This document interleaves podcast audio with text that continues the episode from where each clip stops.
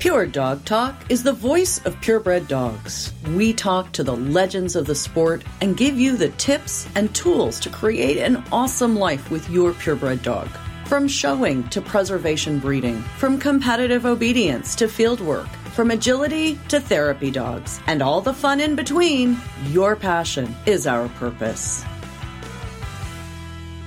Welcome to Pure Dog Talk. I am your host, Laura Reeves. And you guys, I am so excited. I have been very patiently waiting for 2.5 years for this conversation to get to talk to Dr. Donald Sturs, who just judged Best in Show at Westminster Kennel Club. And I just really wanted to do this after the show because I just feel that's more appropriate. So welcome, Don. I'm so excited to have you here. Thanks for having me, Laura. I'm excited to be here with you. It's going to be fun. All right, guys, are you planning your next litter of puppies? Or maybe you just finished your foundation bitch and you're ready to start health testing. Embark, creator of the highest rated dog DNA tests on the market, offers specialized testing just for breeders.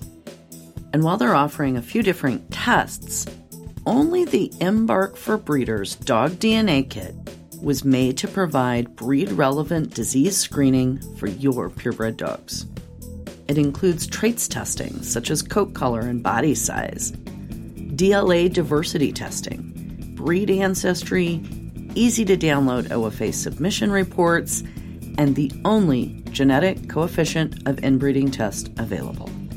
Find out why thousands of breeders have trusted Embark to enhance their breeding program, including me, through screening for breed-specific genetic conditions, understanding traits, and identifying genetic diversity.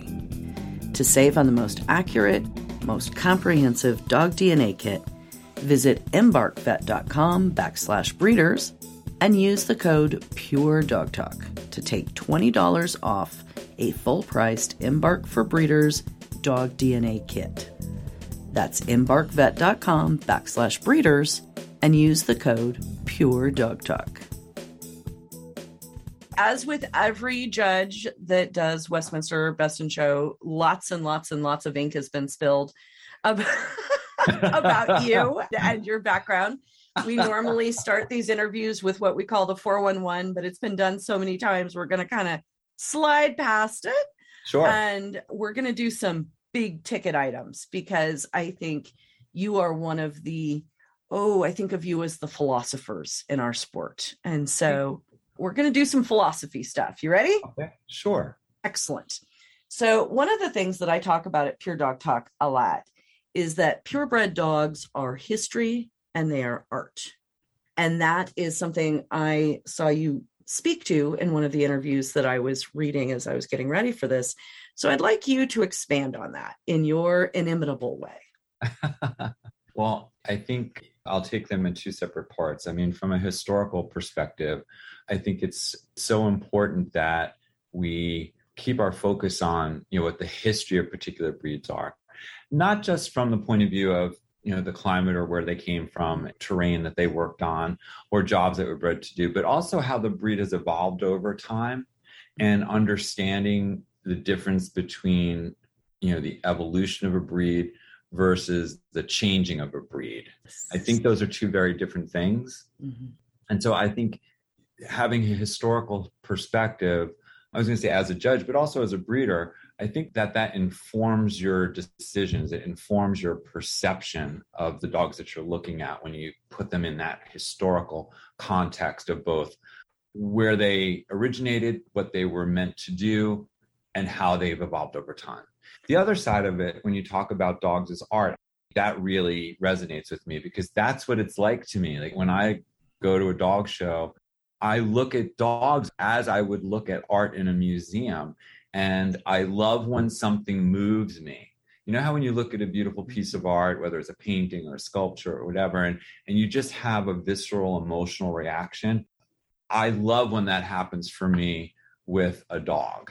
And, as a judge, it doesn't happen all the time. It doesn't happen as frequently as one might like. But when it does happen, it's kind of like the reinforcer. It's like, see, if I keep going enough. It's like that jackpot at the bingo hall, man. Yes, exactly. Exactly. Yeah. So I think that's how it is for me. I always say that dogs are sort of like gambling. Like you hit a jackpot just often enough. Yes, exactly. Get that dopamine hit. Yeah. One of the things that I think is so important, and maybe you can speak to this further, thinking of dogs as history in terms of what they represent in world history, their place in the history, what they speak to about the people and the times that they represent in physical nature. They are living history in our living rooms.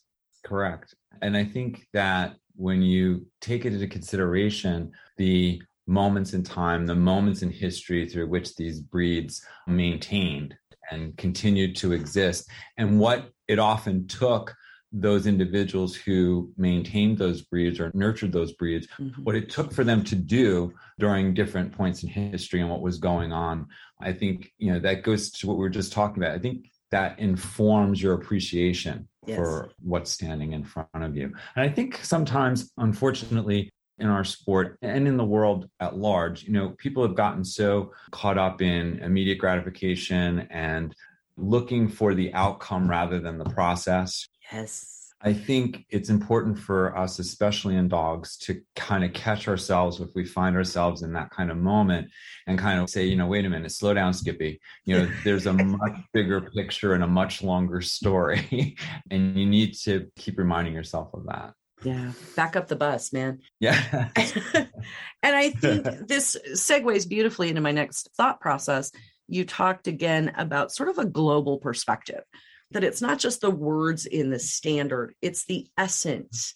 So build on that a little bit. Well, that kind of strikes a few things for me. Like when I think of global perspective, you know, with regards to dogs, I think in terms of wanting to understand and appreciate breeds as they appear in lots of different places in the world. And I think that that helps inform my eye as far as when I see a breed, you know, in a particular place, I'm like, wow, that was a great combination of the breed here and the breed there. For example, someone just sent me a picture of a Springer Spaniel from Australia and wanting to know, you know, how do I think the dog might fare here? And the first thing that struck me was that just how amazingly beautiful and correct this dog was. And I had seen dogs of this type actually in Scandinavia, you know, some years back. And the way my brain processed it was a bridging of the UK version of the Springer Spaniel and the American version of the Springer Spaniel. So these individuals in Australia, these individuals in Scandinavia somehow kind of melded the two together. And you got this particularly beautiful animal with regards to outline and proportion, head details. And I think to be able to appreciate that you can have that moment of appreciating that dog. Whereas if I didn't have the global perspective, I might be put off immediately by the fact that the dog had so much ticking. You know, here in the United States, we value those very clear white and black or liver markings, right, in a Springer. And I could see how some people might just see that first and only and not be able to move past it to appreciate the true beauty and quality of the dog and the value of that dog for breeding purposes in a place where he's bringing something to the table that we don't really have in abundance, you know? So I tend to think a global perspective on any breed is a good thing, even if it's just to be able to say, you know, the breed is going off in a weird direction there, to have the awareness of that, like a point on the line, a point on the continuum.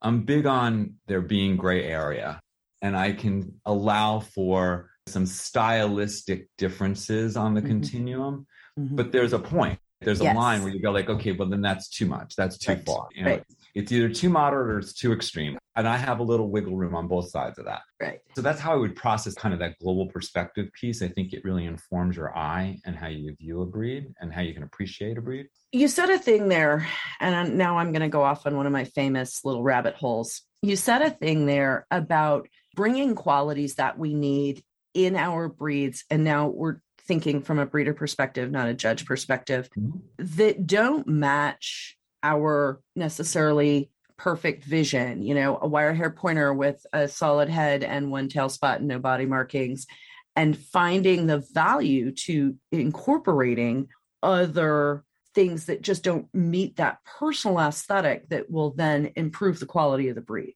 overall. Mm-hmm. Yeah, I think that's exactly what I'm talking about, is being able to kind of see the forest for the trees and be able to, as a breeder, see how that dog can add to your journey as you pursue your vision of the breed.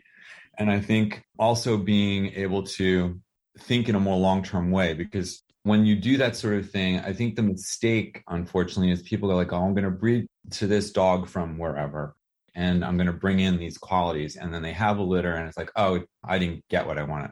You're probably not going to get what you want. You have to keep working and building and choosing and selecting. And yes, it's a longer term process when one tries to do something like that. Does it sometimes click? Yeah, it sometimes happens, but I think that's unusual. I think it's more the other, you know, that you have to kind of make a commitment to, you know, a few generations out at least to see what you were trying to get to. And that is so, again, flows back to something you said earlier about instant gratification. We want all these little cookie cutter dogs. Like, the only way we can say we're great breeders is if every single dog looks exactly the way the other one looks. And that's all on markings. That's not actually on structure, right? Oh, they're all marked the same, so I'm a great breeder. So I think speaking to that and ways in which we can reevaluate our breeding programs, recalculate in our head, talk to that long-term struggle that says, no, this one doesn't look exactly like that one, but I am adding this piece that I want to eventually get to this point. Yeah. And I think it depends on the breed and it depends on the element, because I think in breeding, there are certain elements in specific breeds that are more or less difficult to get or hold on to, right? It's not the same formula in every breed. But I think you have to have an awareness of that. Like, you know, some breeds people talk about, I'm going to value construction over head because I can fix a head easily. And other breeds, fixing a head is not so easy, depending on the detail. Bull terriers, say, for example. Yeah. So I think that's the kind of thing that one has to be able to have that conversation and have that knowledge and have that awareness. You know, I think just looking at your own dogs or your own vision or your own planet, I think that will get you in trouble. Yes. Long term. I think you have to always be looking at what's happening around you and what others are coming up with. And by saying that, I don't mean, oh, just running and jumping and breeding to whatever, then breed to a ribbon. No. Right. No. But I just think being aware and making an informed choice, an informed decision of like, you know what, that dog or that line or that breeder has something that I think might help move me forward in what I have as my vision with breeding. Absolutely. Hang tight, guys. Got a little bit of information for you. We'll be right back to the podcast in a minute. All right, you guys. If you are part of a national breed club in the US or Canada, I need you to listen up. My partners at Trupanion, medical insurance for the life of your pet, have just launched a super exciting national breed club referral program. I mean, I'm saying, you guys have heard me talk about Trupanion's breeder support program before, and this is what gives you access to a special coverage offer for your litters that waives waiting periods for your puppies when you send them home. Now you can partner with Trupanion directly to share this incredible free program with the breeders in your club. And the best part, your club earns sponsorship support in return for every member that joins the program. It's pretty much of a win-win, guys. If you're interested and want to learn more, head to my partner page at puredogtalk.com and click on the link at Trupanion. Okay, so great ones. We all love to find a great one. You talked about it, that hair standing up on your arm. Mm-hmm. It's in the details. And you made a comment that I thought was really wise, that it's not he asked for it or it's this or it's that. It's the high quality and the high chrome. So expand on that a little bit. Yeah, I think coming off of judging that. Right. I figure it's perfect answer time for you. Perfect example, because the dogs come in and my hair standing off my arms as I'm starting to talk. Okay, this, it really, really moved me. you know, as each one came out, it was like, oh, like this is going to be challenging. You know, I've watched some lineups where it's evident right out of the gate that there are a few true contenders. In this case, and I'm not blowing smoke, in this case, there were 7 true contenders. Mm-hmm. And it goes to what you were just talking about, is all of them possessed the details one might be looking for in their breed. Mm-hmm. And, you know, that takes judging to a different level. And I guess this is where that visceral reaction, it's not about the dog asking for it as much as it is the dog that is offering you the greatest sense of the essence of that breed. Like in that moment, there's something that grabs you and says, that is all that. And I mean, I could talk specifically about my choice for Best in Show is the Bloodhound, which I think was a surprise to many people for many different reasons. Like I've heard people say like, oh, they expected me to go for something more flashy and stylish and glamorous. I guess that harkens to my poodle days or something. And I had other people, you know, have commented on, well, that was a dark horse. He came out of nowhere. There were some heavy hitters that people expected to be more of the contenders. And they were, but, you know, I have to judge them on the day. And on the day, as I got through the individual examinations, they were all on an even par. And what I did next was I had the dogs come out and stand on their own. And I don't know if people know this of me, but it's not about the dog that comes out and nails the stack and has the ears and the tail. It's not about that. Although that's very cool and exciting when it happens, I can appreciate it and what goes into that. But it's more about, does the dog hold themselves, carry themselves, present themselves in the way that represents their breed? So I want them to step out there. I want to see how they stand on their own. I want to see how they place themselves. I want to see what they look like structurally on their own. But I also want to see that character, you know, how they hold themselves. And so I will be honest and say that in my brain in that moment, I knew that was going to be my procedure. I was like, oh, you know, this is going to be one of those moments people are going to like bang me for doing a freestand because I'm going to ask a bloodhound to go do that. But I'm like, you know what? This is what I'm looking for. And I want to see him be a bloodhound, like whatever it, when he does whatever he does. And I didn't know what he would do. But what was so beautiful was that his breeder owner handler just very calmly like stepped out there and guided him very deftly into a natural stance. And he just planted his 4 feet perfectly without any of the crossover thing or like, it was just boom, boom, boom. And then he just stood there and he literally stared at me. And I'm like, oh my God, this is a really proud dog. This is a dog who's giving me a dog standing over a lot of ground, a dog of power and strength. And then I sent him around and his gait was just, I mean, flawless. It was talk about, you know, powerful and covering ground and elasticity and, you know, all of that and head and tail carriage. And it was perfection to me. And it was like in that moment, I'm getting goosebumps again. I had goosebumps too. It was like, there it is. It's like that was it.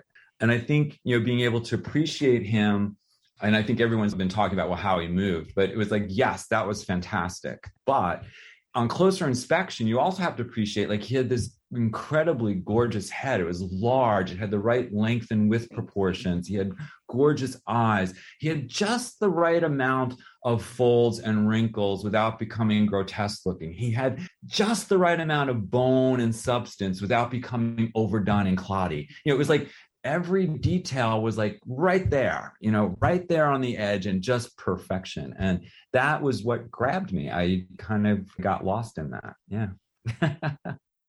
You had a really non-traditional lineup. Yeah. I mean, seriously, think about this. You English setter, bloodhound, Samoyed, Lakeland, Maltese, Frenchie, German Shepherd. Okay. Laura's Sammy. That's the number 1 dog I'll breed. Okay. It's a German Shepherd. Okay.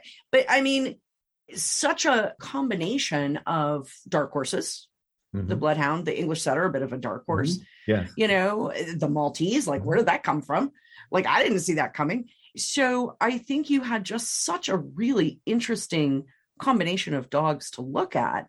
Mm-hmm. And so I guess, you know, my question was, what's the first thought in your head when you see him? You address that, you know, but seriously, when you look at that to me, one of the things it speaks to, and it reminds me of the year that you did the sporting group at the Garden, mm-hmm. and you put up the Brittany, another dark horse, mm-hmm. relatively unknown dog, relatively unknown handler. And there is such a pervasive gripe within our fancy about it's only the famous people, it's only the famous dogs. Talk to us about how we address that in the sport, how you think about that. You know, give people light in our tunnel. Okay. Well, I think starting with, say, the lineup and the diversity of that lineup, for me, that's like being a kid in a candy store, because I get to experience so many different kinds of aspects. And, you know, to go from the more utilitarian aspect of, say, the first three dogs in line of the Shepherd, the Samoyed, and the Setter, which then took me to a place where I could get really into coat texture and expression, looking at the Lakeland and the Maltese. And then the Frenchie gave me that, you know, such a unique head, body shape, you know, all of those little bat shape, all this stuff. My brain was going ping, ping, ping, ping, ping all over the place. So that was really, really cool. I think with regards to, I think what you're getting at is the notion that when judges kind of like hold the line, right? Like they just kind of put up what is expected to happen. Right. I would like to believe that. I think the majority of judges are trying to do a good job. And I think that what sometimes can happen, and I hope I don't get myself in trouble for this or you, but I think what can happen is just it's human nature to want to tend towards the norm, to be accepted, to be part of the group, you know, that kind of thing. And so it's human nature to kind of go with what others are doing. Right. Mm-hmm. And sometimes that's a good thing. And sometimes it's not. And I think it's having the awareness and the ability and also the fortitude, because that's part of it too, right? The confidence to make the decision you believe is the right decision on that day, regardless of whatever anybody else thinks. And I was told by a judge early on that his best piece of advice to me would be that I judge every dog show as if it was my last one, meaning it frees you up from all that other stuff that bangs around in our heads, right? Of who do we know? Who do we like? Who do we not like? Where are the assignments coming from? All of that, it frees you up. Mm-hmm. And I've always approached judging with that mindset of if I never judge again, at least I'll know the last time I did what I wanted to do. And I did what I believed was correct. And that doesn't mean people have to agree with me. It just means I'm being honest about what I think. And I'm sure there's plenty of times I've done things that people stand there and go like, oh my God, I can't believe you did that. But if they come up and talk to me afterwards, trust me, I can tell you exactly why I did what I did. And so now this is a personal question, and I'm a baby dog judge. I'm just getting started in my career. And I worry that I am going to feed into my desire to not follow the crowd and go too far the other way. Yeah, that's a danger. What's my regulator on that? I think it's self-awareness. You know, just the fact that you're aware that you have a tendency to be a little rogue. That has to be part of your Have you met me? So I think that to me would be the regulator, is one's self-awareness that you have a tendency towards that. Just as the other, if you have a tendency to be a follower, you have to be aware of that and kind of check yourself. And I'm like, okay, am I, and this goes into, you have to reflect on what you do, anything you do in life, right? You want to take some time to reflect and think about the impact and is it moving you in the direction you want to go? But I think with judging, it's really important to reflect after each judging assignment on, you know, what you did that you're like 100% sure of and what you did that you're not sure, that you might have done it a different way for a different reason, you know, and being aware of that, understanding that. That was something else I learned very, very early on from Michelle Billings, actually. She and I often ended up having conversations about the previous day's judging, like if we were at the airport and, you know, we were waiting for flights, and she would be very open about talking about a particular breed or particular class, whatever. And that was great for me as a young judge, because like, oh, here's this great icon who's sitting there saying to me, yeah, maybe I was a little too hard on, head in that breed, or, if I had to do it over, maybe I would have done this, that kind of, I'm like, that's so cool to be able to know that that's okay. Like, that's how you get better. That's how you learn, is to reflect and think and be aware of why you did what you did. And I think in that moment, you'll know, right? It was like, I did that because no one else has done it, and I thought it would be great to do. And then you want to say, like, well, that's okay. And that could be cool, and it can be right. But you want to be sure that it's the latter rather than just being independent. Right. Well, and I mean, that is what goes through my mind. Like, am I doing this just to be contrary, or am I doing it because it's the right thing to do? Mm-hmm. And so that's where I question myself. Yeah. But just that awareness will help you. Okay, sorry. So it was another one of those little rabbit holes. It's okay. I'm keeping up. That's good. Jump right down the hole. I knew you would, man. I knew you'd stay on your toes. A few years back, you were voted to receive Judge of the Year honors. And that was incredibly emotional for you. Yes. I remember interviewing you at the time. Talk about really what that meant to you. Mm. Yeah, goosebumps again. Yeah, I know. That was a very special moment. I think people know now because, as you said, so much ink has been spilt. So I think, people are more aware now of what my story is. Right. And, my story starts as a child in dog shows and, growing up, coming from a situation where I experienced very severe bullying in school, and then having this respite, this escape to this world where it was completely the opposite, where people were acknowledging me and welcoming me and supporting me. And so I was constantly back and forth between these two worlds. And so for a child, and when I look back on that, I'm like, thank God I had that. Like, I could have been so damaged. And I really do attribute the fact that I was able to navigate that, because I had the dog shows to escape to, or I had the dogs to escape to every day. Like, I woke up and did dogs. Then I went to school, survived, and came home. It's what got me through the day is I'm going to go home and I'm going to go work with my dogs, And so it was just this intense part of my growing up. And I've always been very passionate about dogs and passionate about the sport, but I always felt in somewhat of a selfish way, it was just for me. Like, I wasn't looking for fame. I wasn't looking for any of that. It was just, I love doing it. I love the process. I love to win as much as anybody else does, but it's the leading up to the win that is really what floats my boat. Like when I was showing poodles, like, I loved the process of creating the picture. And it was great winning a best in show with that. But the hours and hours and hours that went into creating that picture of the dog who just won Best in Show was really where the joy was. That was where the passion was. And so getting to this point in time where, after judging for all this time, when I got nominated for that award, I honestly, and this is how distorted my perception can be at times, I honestly, at this stage of life, felt that I wasn't somebody who was that popular. I don't know why. I mean, people have been incredible around this whole Westminster experience. And maybe it's on me that maybe I need to connect more directly with people to get a better read on what they think of me or feel towards me. But I just didn't think I was that popular to have people vote for me for an award like that. And so I didn't prepare a speech. And I was I really was shocked because I just didn't think that was going to happen. And I think that's what happened in the moment, is all of that kind of welled up and overwhelmed me as I was giving my speech. And all I did was kind of just like talk. I don't even remember half of what I said. I know I was blubbering, but yeah, it was just one of those incredible life moments that was so unexpected and just so appreciated and so valued. I mean, it doesn't get better than to be recognized by your peers. It just doesn't. And so to do something that means so much to me and have others think I do it well or I make a difference, that just totally overwhelmed me. Yeah, it meant a lot. I know it did.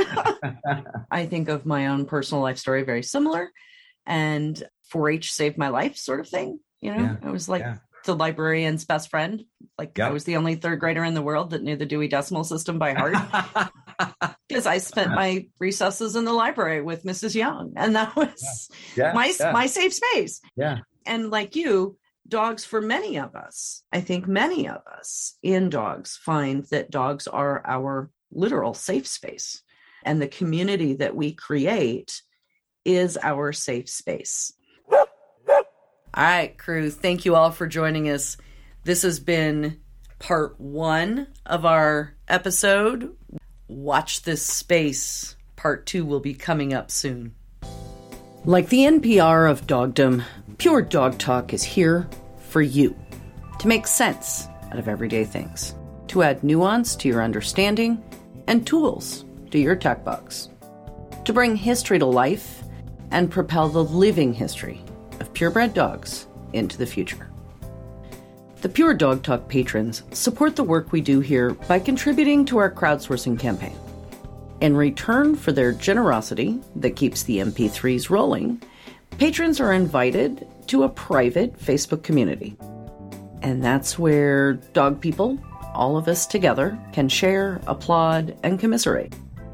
We have monthly after dark gatherings where we can, raise a glass and provide a virtual get-together for the entire group. I'm also so excited about a very cool new feature that will be for patrons only, making its debut in the next few weeks. So be on the lookout. There will be a chance available to you to sign up for the Pure Pep Talk. Pure Pep Talk is Pure Dog Talk's weekly mentoring message. Quick, upbeat, actionable tips and tools that you can use right now. Sign up today and get a ping tomorrow. Join the best community in purebred dogs. Stop by www.puredogtalk.com. Click the box right there at the top of the page. I might add, P.S. finally, the first of what will be many curated ebook, audiobook options that is drawn from the Pure Dog Talk archives has, drumroll, hit the cloud.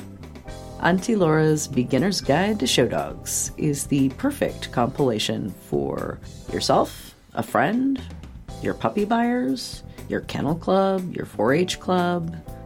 Shop the book tab on the website and check it out.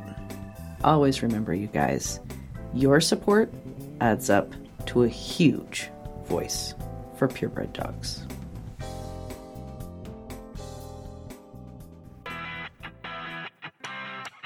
As always, if you have any questions or input, we'd love to hear from you. The show notes and links to resources on today's topic are available at puredogtalk.com. Drop us a note in the comments or email to Laura@puredogtalk.com. Remember, guys, this podcast is for you. So if you want to know something, give me a holler. We'll do a podcast for you. If you wouldn't mind, you could help me out here. Take a couple minutes to visit iTunes and give us a review. The Dog Show Superintendents Association is a proud supporter of Pure Dog Talk. Our dog show superintendents are the hardworking people who make the dog show function. They are advocates for education and mentorship in the purebred dog fancy. So stop by the super's desk at your next show. Tell them how much you love Pure Dog Talk and give them a shout out for their support. That's all for today. Thank you for joining us on Pure Dog Talk.